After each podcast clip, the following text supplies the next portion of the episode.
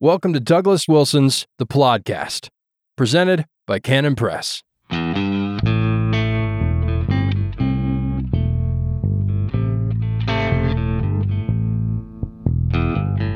Yes, God. God don't never change. So, welcome to the podcast. This is episode 286. Now, I want in this opening segment, I want to talk about something that about which I know virtually nothing. so, some of you are going to say, "Why start now?" Some of you are going to say, "Why not continue?" But that be that as it may. Let's talk about unidentified flying objects, which are much in the news. And I've not even followed the recent news stories. Apparently, there is some high official in the government who has said there's a, the government is in possession of um, spacecraft and uh, that kind of thing. And um, I want to just what I want to do is tap on the brakes a few times. Okay. One is it's awfully easy to speculate about things like Loch Ness and Bigfoot and UFOs when everybody who sees them, these sightings always seem to happen when everybody's camera is blurry. So, and it's easy to speculate, no, here's an answer to that and whatever. The last time I looked into the UFO thing, which was decades ago, one of the things that I noticed is that the world in which people claim to have been abducted and people claim to have had, had close encounters of the third kind and and so on that world is all was is also characterized by things that are traditionally associated with the occult you know things like uh, phenomena like automatic writing or people things that people do the sorts of things that people do after having an encounter with aliens were very similar to uh, things that people do after having had an encounter with demons or spirits and whatnot. And we shouldn't forget that Satan is described in Ephesians as the prince of the power of the air, and he's a liar and a deceiver. One of the things that sort of astonishes me is the kind of faith that people put into things like extraterrestrial life. Now, if someone says, "Do you believe do you believe in extraterrestrial life?" Well, yes, I do, uh, because the Bible tells us that there are cherubim and seraphim and archangels and angels and thrones, principalities and powers, all these different kinds of sentient beings that are not human beings. So yeah, and they don't live down here on Earth with us. So they're extra. And oh wait, wait, wait. You know what I mean? Do you believe that there are planets like ours with organic races like ours walking around living their lives like we do. Do you believe that that is the case? Well, no, I don't. I I I wouldn't want to say one way or the other. How could I possibly know something like that? And I would hasten to add, how could anybody possibly know anything like that? So that's the first thing. The second thing is I doubt that there are creatures of that sort because I believe the Bible tells us that when in Romans 8 that the creation was subjected to futility because of the sin of man. Because we sinned, because of Adam's rebellion, the creation was subjected to futility and bondage, bondage to decay. And as far as we can tell, the second law of thermodynamics of things going from order to disorder is a law that pertains everywhere we can see. Uh, it seems to be going on everywhere, which means that let's say there was a sinless human race, uh, a sinless race of beings on some other planet, and then Adam sinned in the garden here, and then their world started to fall apart. I don't think that that would be just or fair or right. Right? The, our world, our world falls apart because we were given dominion over it. And I think that the places that fall apart that uh, we haven't gotten to yet were places that we were going to get to had we not disobeyed our our, our gracious God. So uh, I don't. What I want to do is say, let's wait and see if we find ourselves at some point in a pitched battle with an alien invading force, just like in the movies. All right, if that happens, then I'm willing to revise my tentative opinion. But as I began by saying, this is a uh, subject I know next to nothing about. The only opinion I would um, venture on this would be extremely tentative. So, my tentative opinion is that this is either bogus or spiritual, a deception from demons, or most likely a combination of both those things human deceivers and spiritual deceivers. And I'm holding this in an open palm such that if I'm called to take up arms against the uh, invading aliens, I will cheerfully do so, having admitted myself to have been in error.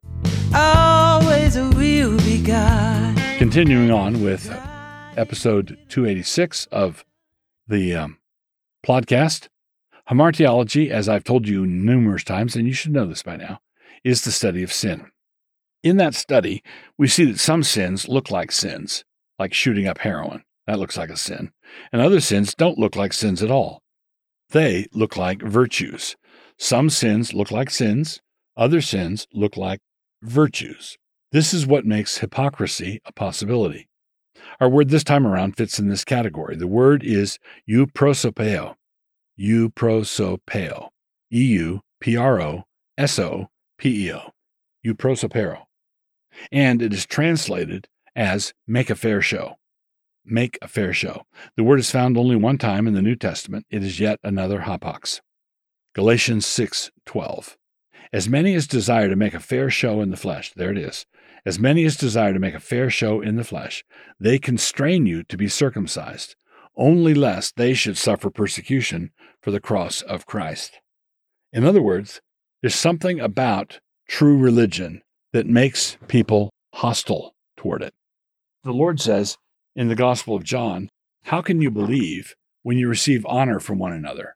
How can you believe when you receive honor from one another? There's a certain kind of respectability that is the death of true faith. True faith is that which does not care it, whether or not it does not care what the world thinks of us.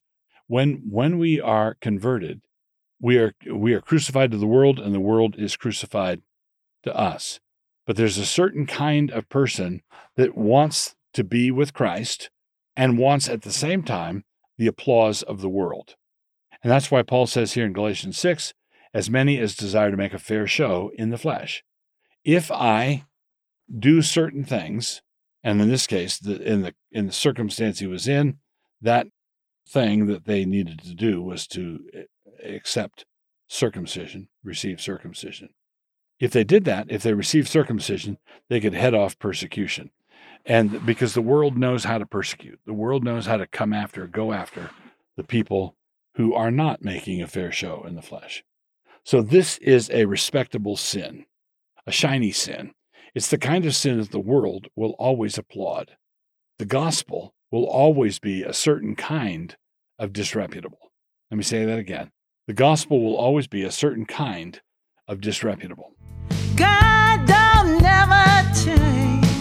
He's God. So, continuing on with the podcast, episode 286, my book review this time around is a book called Our Program by Abraham Kuyper. This is part of a series being released by uh, Lexham Press. They're doing a marvelous job publishing these things. It's the collected works of Abraham Kuyper and uh, and about time, I say.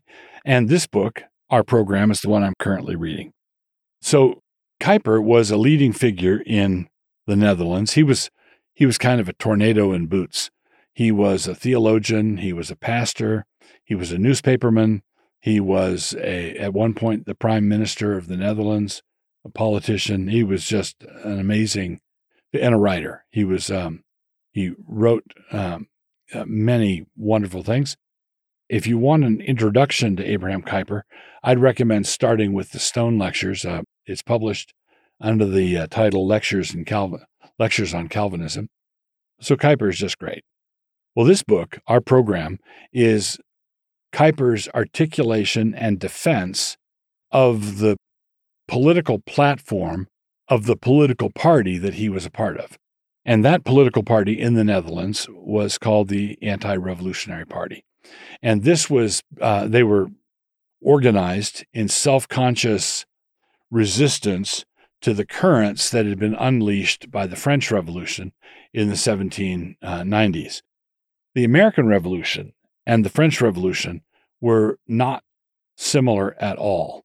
The uh, American Revolution was a conservative revolution where the colonists were fighting for the ancient historical constitutional rights of Englishmen. They were not levelers, they were not trying to scrub everything and start over. So, this is why Edmund Burke, who, as soon as the revolution in France broke out, Edmund Burke, the father of modern conservatism, uh, opposed the French Revolution from the first, even before it, they discredited themselves in the terror. So Edmund Burke was hostile to the French Revolution from day one, from the get go. But that same Edmund Burke, a few, a short, a, a few short years before, was uh, supportive of the American cause. Edmund Burke knew that the Americans were fighting for the English Constitution, and he supported the Americans. He opposed the French Revolution. So the American Revolution did not let loose a revolutionary virus into the world, which the French Revolution did. And because the French Revolution did do this, there were many revolutionary currents running uh, wild in Europe at the time, and Kuyper was part, uh, there was a Dutchman named Groen van Prinsterer who was a leader in this movement of resistance, and Kuyper is sort of in the second wave, and they formed the, they were in this anti-revolutionary party you have to think of, learn to think of the 19th century as the century of revolutions. And it was bookended by two great revolutions the French Revolution, right at the tail end of the 1700s, right before the beginning of the 19th century, and the Russian Revolution, right after the end of the 19th century. So those are the two revolutions that bookend the 19th century, which was a century of revolutions.